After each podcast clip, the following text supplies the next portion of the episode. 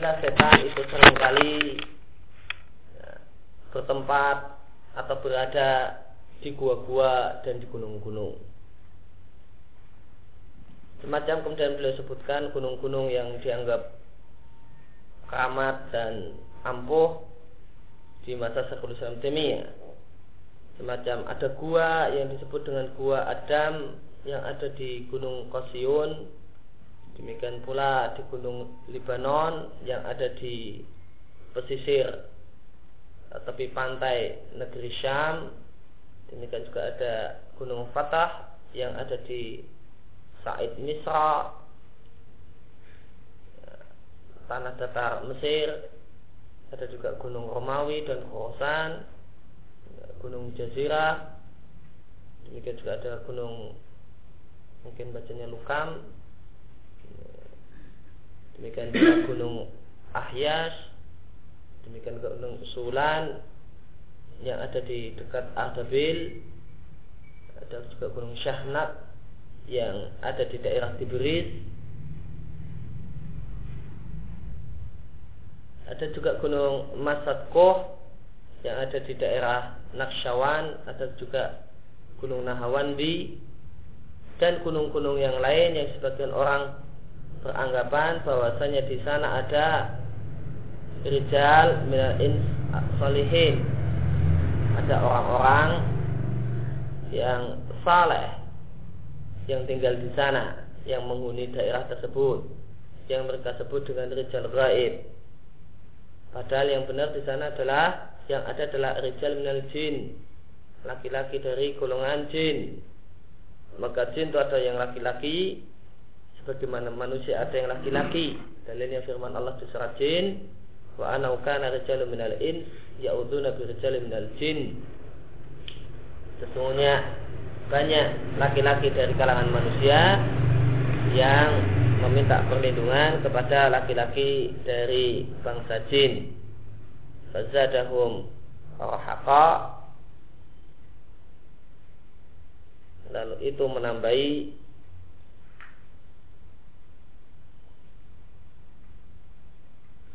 menambahkan pada mereka para jin disebabkan manusia minta perlindungan dengan mereka. Rohaka. Di tafsir lain maknanya rohaka tuhyanan melampaui batas.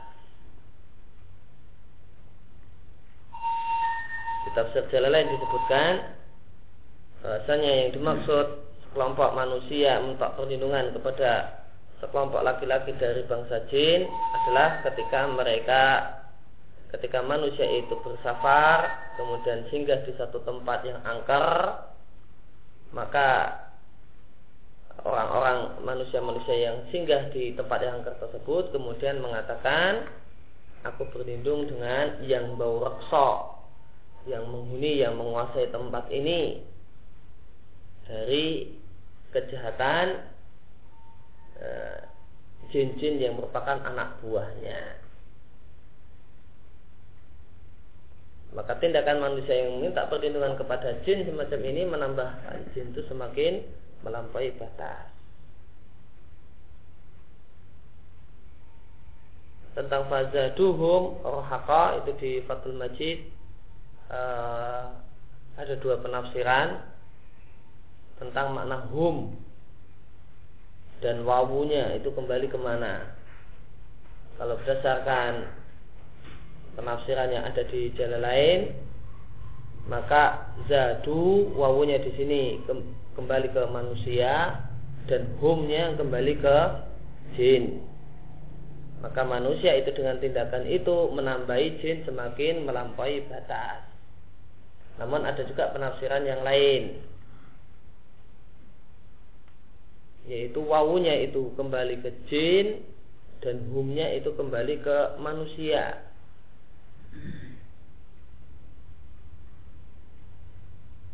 Dan rohaka maknanya dosa.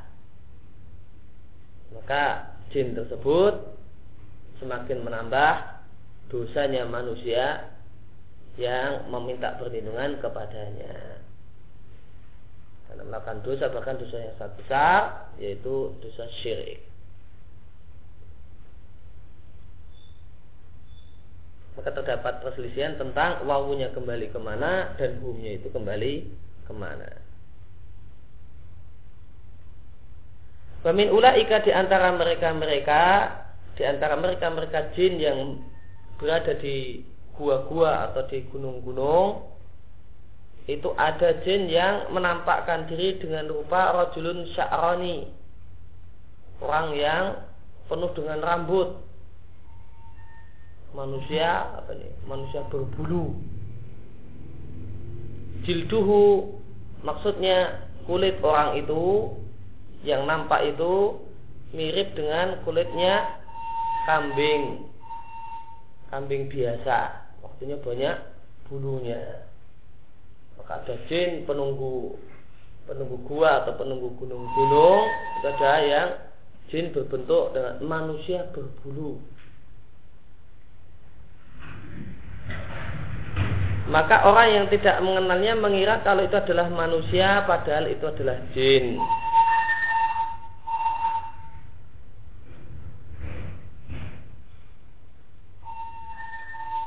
Wayukal dan dikatakan yaitu keyakinan orang-orang sufi Orang sufi mengatakan bahasanya di setiap gunung dari gunung-gunung tersebut terdapat 40 abdal. Ini keyakinan sufi. Ada wali yang disebut dengan wali abdal. Wali abdal itu tingkatan wali ya, karena wali itu bertingkat-tingkat dalam keyakinan sufi. Termasuk wali yang cukup tinggi nah itu disebut wali abdal dan wali abdal ini jumlahnya 40 dia disebut abdal dari kata-kata badal artinya pengganti karena 40 orang ini jika mati nanti ada lagi yang gantikan. Ke 40 ini kok ada yang dua atau tiga yang sudah mati nah nanti akan ada lagi penggantinya. Wa ulaika dan mereka-mereka yang dikira oleh orang-orang yang tidak tahu bahasanya mereka adalah wali abdal sebenarnya adalah jinun bihadal jibal bihadil jibal jin yang ada di gunung-gunung itu Bagaimana hal tersebut bisa diketahui dengan berbagai metode, berbagai cara. Wah, apa pun ini adalah permasalahan yang layat tidaklah cukup dan mautik tulisan ini dipasti untuk menjelaskannya panjang lebar dan untuk menyebutkan apa yang kami ketahui tentang hal tersebut. Maka kami telah mengetahui tentang hal tersebut dan kami mendengar tentang hal ini. Mayatul wasfuhu yang sangat panjang jika mau digambarkan Fiha dan mukhtasar dalam kitab yang ringkas ini yang kitab ini ditulis liman yas'al bagi orang yang meminta supaya kami menyebutkan minal kalam pembicaraan tentang wali-wali Allah mayurab yang dengannya diketahui mayurabu bihi dengannya diketahui jumaludalika gambaran atau global tentang hal tersebut maka Syekhul Islam menyebutkan sebab ditulisnya buku ini. Nah, ini ada orang yang minta kepada Syekhul Islam supaya memberikan penjelasan tentang siapa itu wali dan bagaimana itu wali sehingga orang yang membacanya punya gambaran, punya gambaran global tentang masalah wali. Wana sudah sikap manusia tentang kemampuan luar biasa itu ada tiga macam. Yang pertama adalah orang-orang yang mendustakan adanya kejadian luar biasa untuk selain Nabi. Ini akidah Mu'tazilah. Warubama dan boleh jadi mereka membenarkan terjadinya hal yang luar biasa selain Nabi, namun mereka benarkan secara global wakadzaba dan mereka mendustakan tidak percaya dengan apa yang disebutkan uh, kejadian luar biasa yang disebutkan angkasir menenas dari banyak manusia karena manusia tersebut menurutnya bukanlah wali kemudian yang kedua ada orang yang menyangka dan berkeyakinan bahasanya semua orang yang punya naun min khalqil ada sejenis kemampuan luar biasa, maka dia wali Allah. Maka golongan kedua adalah orang yang punya pengertian wali adalah orang sakti. Dua pendapat ini ini orang yang hulu berkaitan dengan kemampuan luar biasa. Dan pendapat kedua ini ya dianut oleh banyak orang-orang yang terpengaruh sufi ya. Wakilan amro ini khotok dan dua pendapat ini dua-duanya keliru semua. Welihada oleh karena itu kita jumpai bahasanya mereka-mereka menyebutkan bahasanya orang-orang musyrik dan ahli kitab punya penolong-penolong. Ya, bahasanya di tempat kita khodam. Ya, jin-jin pelayan. Yu'inunahum yang membantu mereka untuk memerangi kaum muslimin. Dan bahasanya mereka yang memerangi kaum muslimin itu adalah wali Allah. Ini sikap hulu orang yang e, berlebihan percaya dengan khawakul ada sehingga punya definisi wali adalah orang sakti. Dia katakan orang musyrik wali karena punya kemampuan luar biasa. Wa ulaika sedangkan mereka-mereka yaitu golongan yang pertama, kalau tadi haulaika, haulai itu golongan yang kedua. Wa ulaika sedangkan ulaika mereka yaitu golongan yang pertama, Yukadzibuna tidak percaya mendustakan kalau ayakuna ma'ahum man lahu khafu ada. Kalau ada bersama mereka orang-orang musyrik tersebut ada orang yang punya kemampuan luar biasa. Tidak percaya. Ya, enggak, selain Nabi nggak ada yang punya kemampuan luar biasa sehingga nggak percaya kalau ada orang kafir yang punya kemampuan luar biasa. Padahal kita katakan bisa saja orang kafir punya kemampuan luar biasa bantuan setan. Ini akidah yang benar. Sikap yang pertama yang mengatakan orang kafir yang punya kemampuan luar biasa adalah wali ini enggak benar. Sikap orang yang tidak percaya kalau orang kafir punya kemampuan luar biasa juga tidak benar. Yang benar boleh jadi orang kafir punya kemampuan luar biasa dan itu adalah bantuan setan. Itu ahwal syaitaniyah. Waswab yang benar adalah keyakinan yang ketiga. Bahasanya anak ma'hum bersama mereka orang-orang musyrik. Itu terdapat man yang surhum jin yang menolong mereka.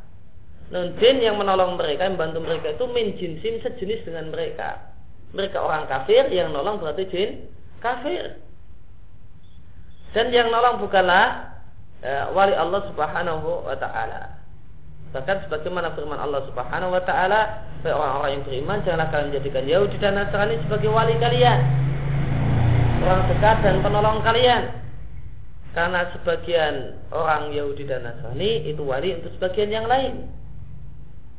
Berdasarkan penjelasan Syekhul Islam ini, baik dia dari sesama manusia ataupun manusia dengan jin. Maka mereka itu wali untuk sebagian yang lain manusia yang kafir itu wali untuk jin yang kafir dan jin yang kafir wali untuk manusia yang kafir. Dan siapa yang loyal, walak dengan mereka dari kalian, maka dia adalah bagian dari mereka.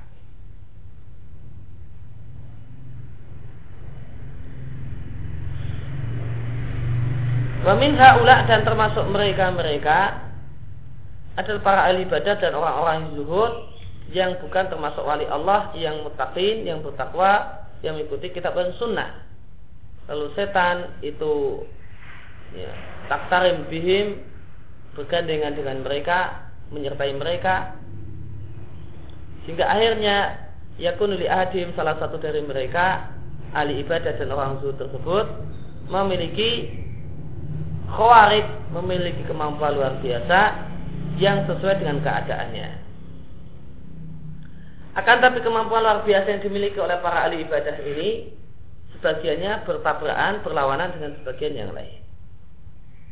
Wa idha hasala man lahu tamakkunun min ilah dan jika terjadi man lahu tamakkun orang yang punya kemampuan dari wali Allah maka abtolaha alaihi maka orang yang wali Allah tersebut bisa membatalkan kharil adah yang mereka miliki.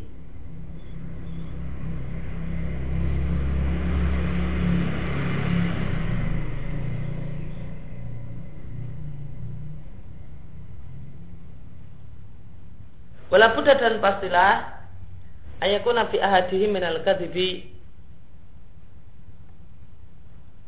bahwasanya salah satu dari mereka para ahli ibadah dan orang zud yang punya kemampuan luar biasa tersebut ada pada diri mereka kebohongan baik kebohongan itu dilakukan tanpa dia ketahui dengan kebodohan atau dengan sengaja. Dan mereka memiliki dosa yang sesuai dengan kondisi setan yang menemani mereka.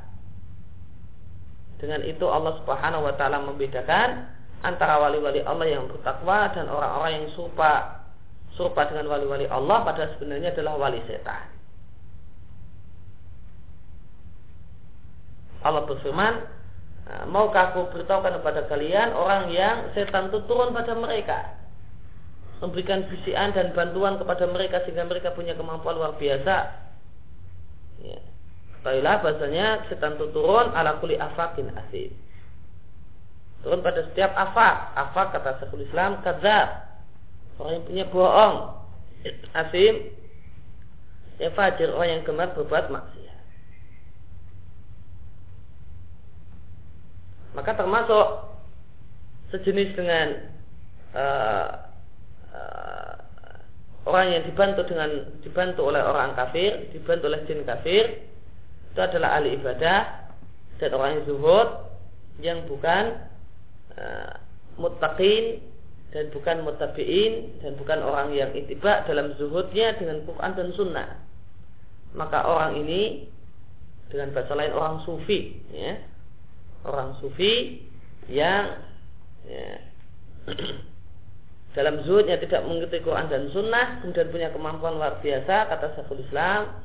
Ini kemampuan luar biasa ini adalah disebabkan bantuan setan.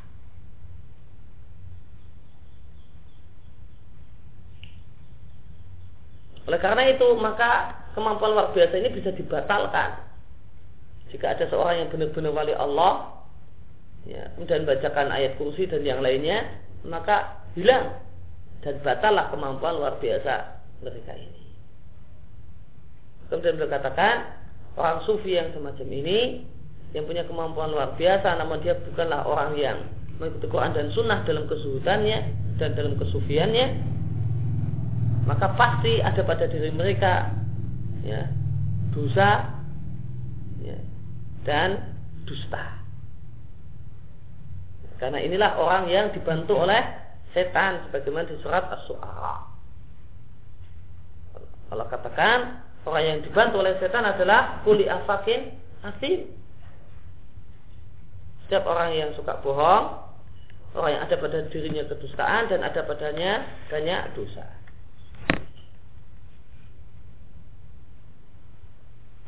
Wa, wa min a'zami ma dan perkara atau aktivitas yang paling besar menguatkan ahwal syaitaniyah itu kemampuan luar biasa bantuan setan adalah mendengarkan nyanyian wal malahi dan alat musik.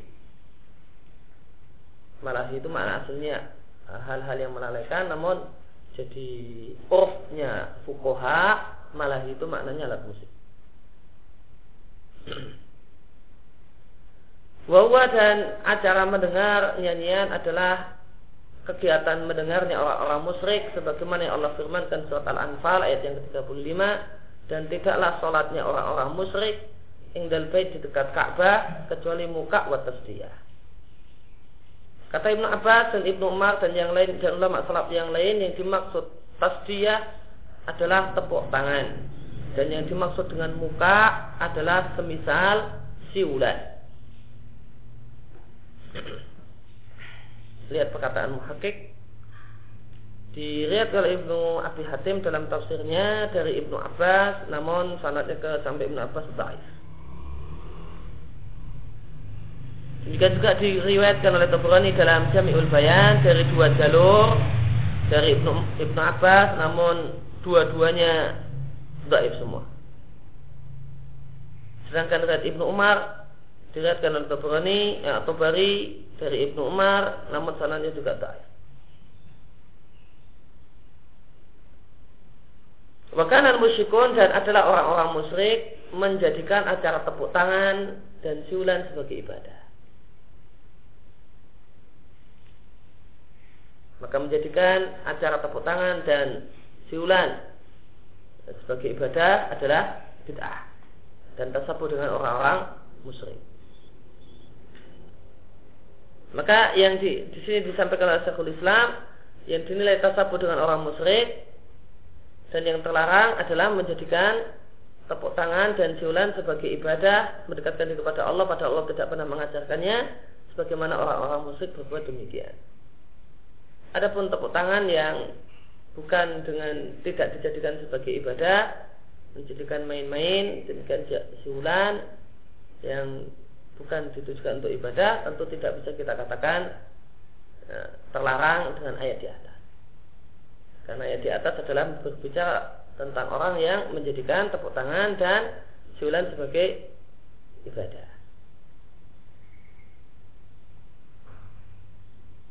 Dan jika tidak dijadikan ibadah, ya maka perlu dirinci sebagaimana rincian yang disampaikan oleh Syekhul uh, Muhammad bin Sulaiman di taklid beliau untuk iktidak surat al-mustaqim.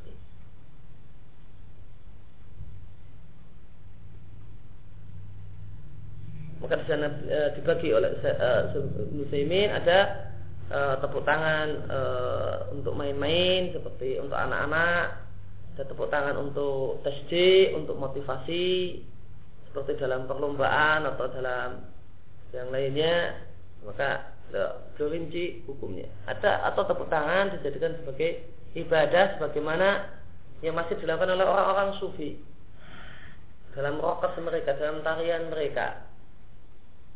Orang sufi punya kegiatan beribadah kepada Allah dengan menari eh, dengan melakukan gerak badan tarian diiringi dengan alat musik diiringi dengan nyanyian yang nyanyiannya itu boleh jadi selawatan atau yang lainnya dan di sana ada cara uh, tepuk tangan dan itu dijadikan sebagai rangkaian ritual ibadah Adapun Nabi Shallallahu Alaihi Wasallam dan para sahabat mereka, para sahabatnya, maka ibadah mereka adalah apa yang Allah perintahkan, yaitu sholat, baca Quran, berpikir, berdoa dan semisalnya. Demikian juga acara-acara kumpul yang syar'i. Dan tidak pernah Nabi Shallallahu Alaihi Wasallam dan para sahabat kumpul untuk mendengarkan nyanyian sama sekali. Tidak pernah ada konser nyanyian di zaman Nabi salah satu suruh, suruh nyanyi, yang lain kumpul mendengarkan, akan ada acara konser.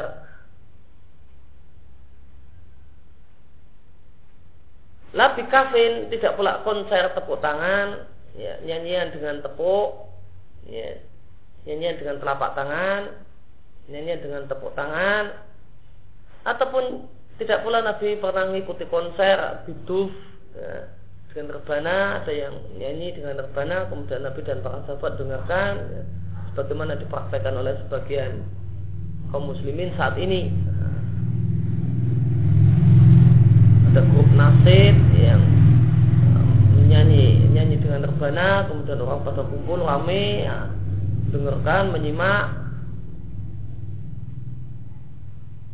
Watawajudin tidak pula pernah Nabi Shallallahu Alaihi Wasallam itu apa larut dengan nyanyian apa bahasa kerennya orang asik dengan Hah? Hah? dengan nyanyian sehingga nggak sadar apa yang dia lakukan mungkin gini-gini atau apa dan kakinya bisa buyang-buyang sendiri ya, karena mengikuti ini mengikuti irama nyanyian tidak pula pernah Nabi itu merasakan tawajudin ya, larut dengan nyanyian sehingga sakotot buddha tuhu sehingga uh, sehingga jatuhlah uh, budah Nabi kain Nabi tanpa sadar karena asik goyang-goyang ini hanya hanya uh, kainnya sampai jatuh dan selendangnya uh, sampai jatuh tanpa sadar. Nah orang sufi membuat hadis semacam itu yang menjelaskan kalau Nabi pernah dengarkan syair, kemudian Nabi larut dengan syair, nah, ikut goyang-goyang sampai akhirnya rudanya copot. Sebagaimana disinggung Syekhul Islam di awal Al-Furqan. Nah hadis yang mengatakan demikian Nabi pernah mendengarkan nyanyian dan larut dengan nyanyian akhirnya uh, tanpa sadar jatuhlah uh, kain beliau kulu dalika semua hadis tentang hal tersebut adalah dusta dengan sepakat ulama pakar hadis. Dan yang dilakukan oleh para sahabat Nabi Shallallahu Alaihi Wasallam jika mereka berkumpul, mereka perintahkan salah satu dari mereka untuk baca Quran dan yang lain mendengarkan. Maka di antara bentuk ibadah yang masroh maka di antara bentuk ibadah yang masroh adalah mendengarkan orang sebagian orang yang membaca Al-Quran.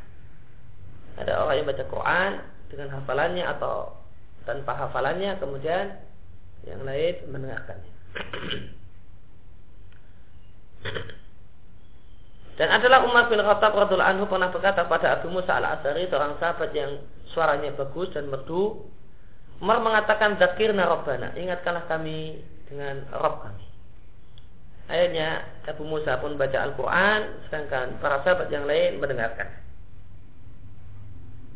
Kata muhakik Riwayat ini perkataan pesannya Umar kepada Umar dengan Abu Musa ini Biarkanlah Abdul Razak dalam musannaf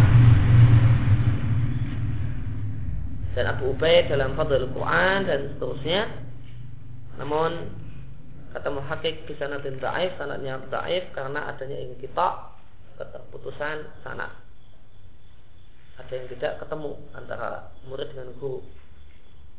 Kemudian Nabi Shallallahu Alaihi Wasallam juga pernah melewati Abu Musa al Asari sedangkan dia sedang baca Al Quran. Fakalalah kemudian Nabi berkata kepadanya, sungguh aku melewatimu semalam. Sedangkan engkau sedang baca Al-Quran. Lalu aku mendengarkan bacaan Al-Quranmu. Maka di sini dalil di antara ibadah yang masro adalah mendengarkan orang baca Al-Quran. Bagaimana Nabi mendengarkan bacaan sahabat Abu Musa al-Ash'ari. Dan di sini dalil bolehnya membaca Al-Quran dengan suara keras. Karena Nabi melewati Abu Musa al-Asari sedang baca Al-Quran dan bisa mendengarkannya. Enggak mungkin kecuali Abu Musa al-Asari membaca Al-Quran dengan suara keras.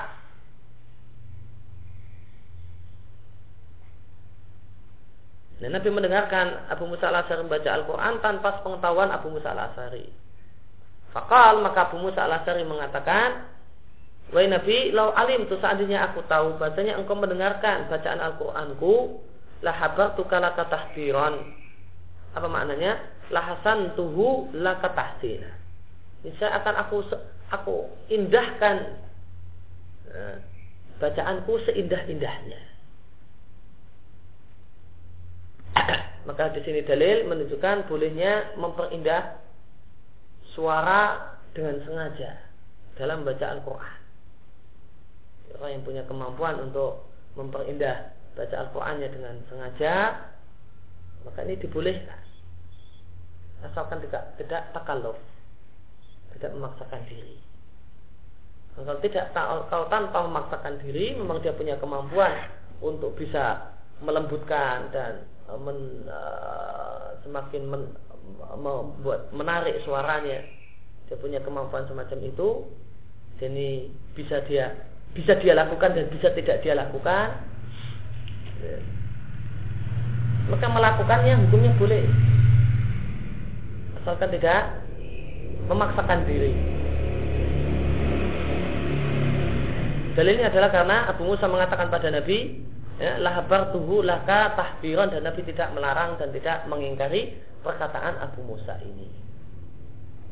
Dan ini dalil bolehnya orang tuh yang punya kemampuan untuk memperbagus suaranya untuk memperbagus suaranya dengan sengaja Eh, eh,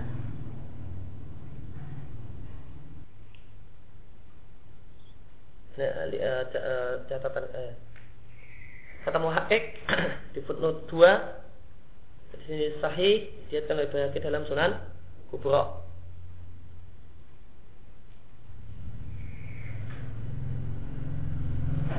Aku katakan sanad ini adalah hasan mengikuti kriterianya Muslim.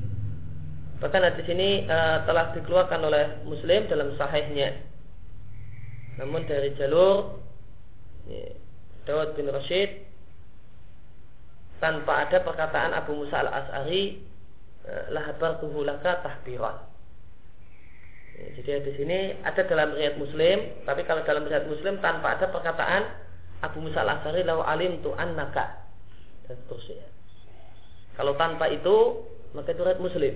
Tapi kalau yang ada bunyi lau alim tu annaka tastamilah habar tuhula tahbiran itu bukan riwayat Muslim namun riwayat Baihaqi.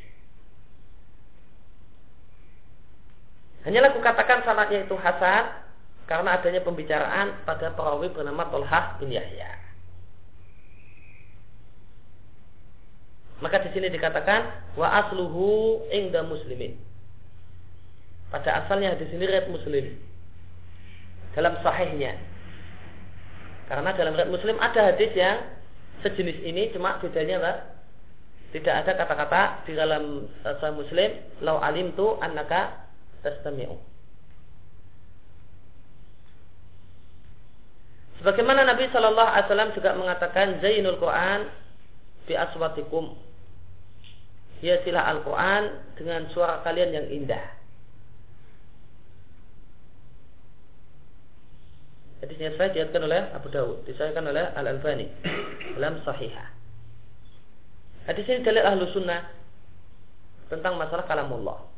Zainul Quran bi aswatikum dalil ahlu sunnah tentang masalah kalamullah. Itu bahwasanya suara itu berbeda dengan yang disuarakan. Yang disuarakan itu Al-Quran Sedangkan suaranya tetap suara kalian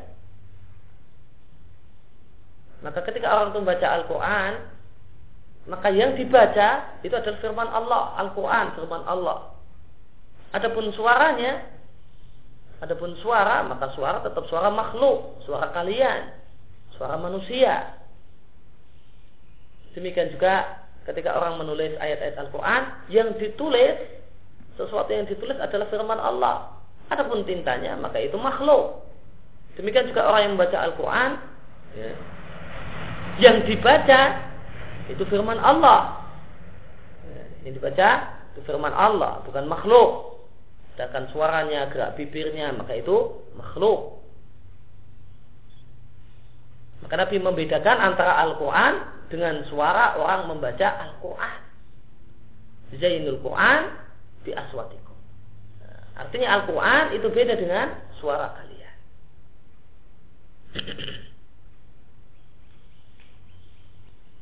Dan uh, hadis ini perintah untuk memperindah baca Al-Quran ketika orang itu punya kemampuan untuk memperindah bacaan Al-Quran dengan suaranya yang merdu dan indah dan menarik, maka Nabi perintahkan untuk dia supaya mengindahkan bacaan Al-Quran dengan suara. Dan Nabi Shallallahu Alaihi Wasallam juga mengatakan, lillahi asyadu udunan, Sunya Allah lebih mendengarkan. Udun di sini maknanya istima'an.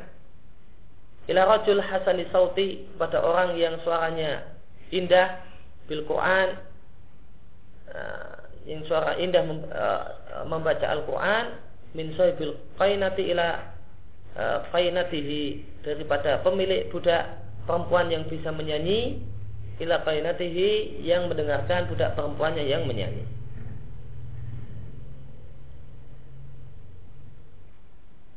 Namun di sini Zaif diriwayatkan oleh Ibnu Majah dan Ahmad diriwayatkan oleh Al-Bani di Zaif Al-Jami.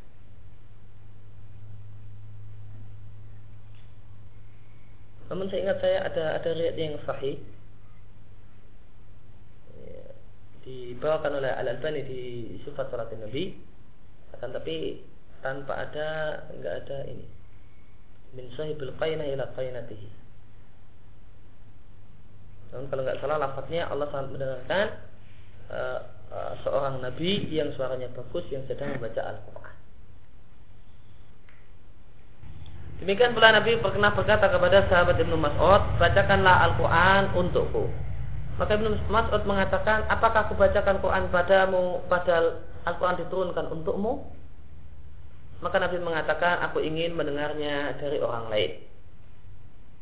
Maka Ibnu Mas'ud kemudian membacakan pada Nabi surat An-Nisa dari awal surat An-Nisa ayat yang pertama sampai intahai itu aku e, sampai kepada ayat ini yaitu ayat yang ke-41 dari surat An-Nisa. Maka bagaimanakah tidak jina apabila kami datangkan setiap umat saksinya masing-masing yaitu rasulnya wajib nabika dan kami datangkan dirimu ala haula'i syahidah sebagai saksi untuk semua para rasul. Apakah mereka telah menyampaikan risalah ataukah tidak? Maka ketika itu Nabi mengatakan hasbukal an, cukup sampai di sini.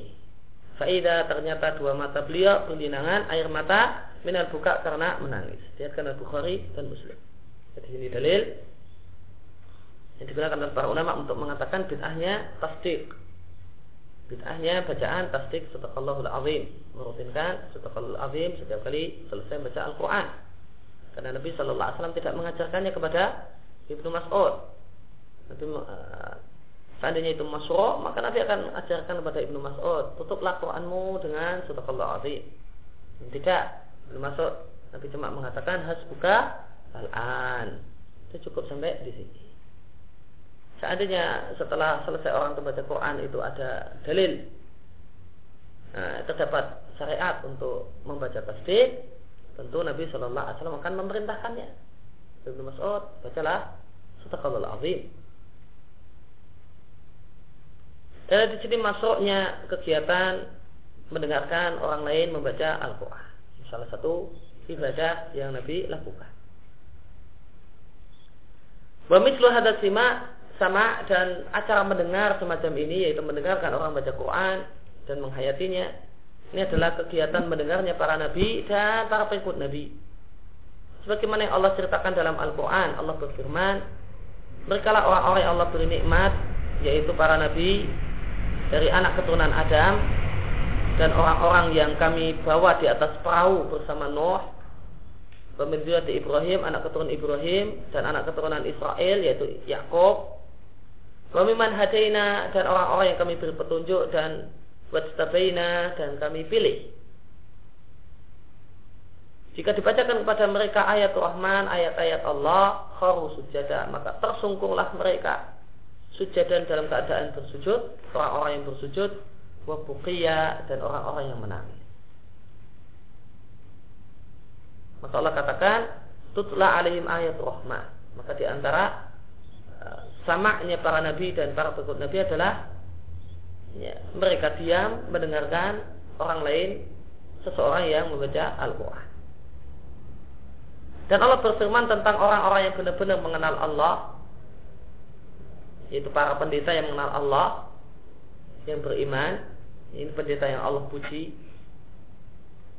Wa idza sami'u ma unzila ila rasul jika mereka mendengar wahyu yang diturunkan kepada rasul yaitu Rasul Muhammad sallallahu alaihi wasallam yaitu Al-Qur'an maka engkau lihat air mata mereka tapi itu berlinangan minadami uh, berupa air mata mimma arafu karena mereka mengetahui minal hakik kebenaran Yakuluna kemudian mereka mengatakan Rabbana amanah wa Rabb kami kami beriman. Ini curanglah, ini curangnya orang-orang liberal. Mereka motong ayat sebelumnya. Ayat sebelumnya Allah memuji uh, wa minhum isisiyun. Dan di antara mereka ada pendeta-pendeta yang kemudian Allah puji.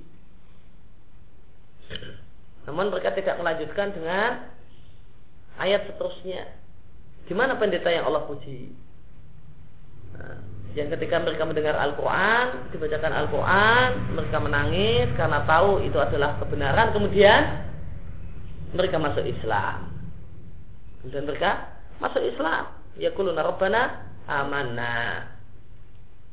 Ya, namun orang liberal dalam rangka eh, toleransi beragama atau yang lain itu ngambil ayat di depannya ayat 82 tanpa dilanjutkan dengan ayat 83 ayat 82 memuji uh, uh, sebagian pendeta namun mereka potong di situ dan tidak mereka lanjutkan pendeta seperti apa yang Allah puji. Ya, padahal pendeta yang Allah puji apa? Ketika dibacakan Al-Quran, disampaikan pada Al-Quran, kemudian masuk masuk Islam. Ya kuluna, Rabbana, amanna. Dan demikianlah cara ahli batil dalam membela kebatilan mereka. Mereka potong ayat, potong hadis semaunya yang cocok dengan selera. Dan Allah Subhanahu wa taala memuji orang yang melakukan acara sama mendengar semacam ini bima yasululahum karena mereka mendapatkan tambahan iman. Dan di antara dampak dari mereka mendengar bacaan tersebut adalah ya, bergetarnya kulit mereka dan damul ain adanya air mata yang keluar dari mereka. Sebagaimana firman Allah, Allah itu menurunkan ahsanal hadis, perkataan yang paling baik, kitab yaitu satu kitab mutasyabihan yang mirip, yaitu mirip baiknya. Maka semua ayat Al-Quran itu mirip, yaitu mirip dalam artian mirip sama-sama baiknya, sama-sama telitinya, sama-sama datang dari Allah yang tidak bisa ditandingi oleh manusia. Masani dan itu berulang-ulang maka Allah katakan ciri Al-Quran adalah berulang-ulang. Cerita Nabi Musa disebutkan di surat Al-Baqarah, kemudian disebutkan di surat yang lain, di surat yang lain. Cerita tentang neraka, di sini ada, di sini ada, di situ ada.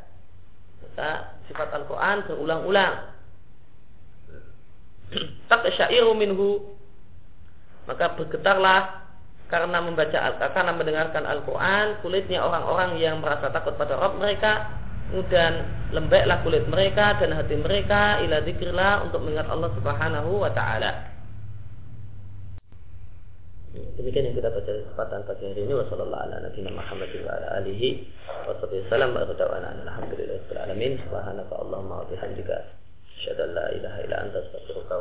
la.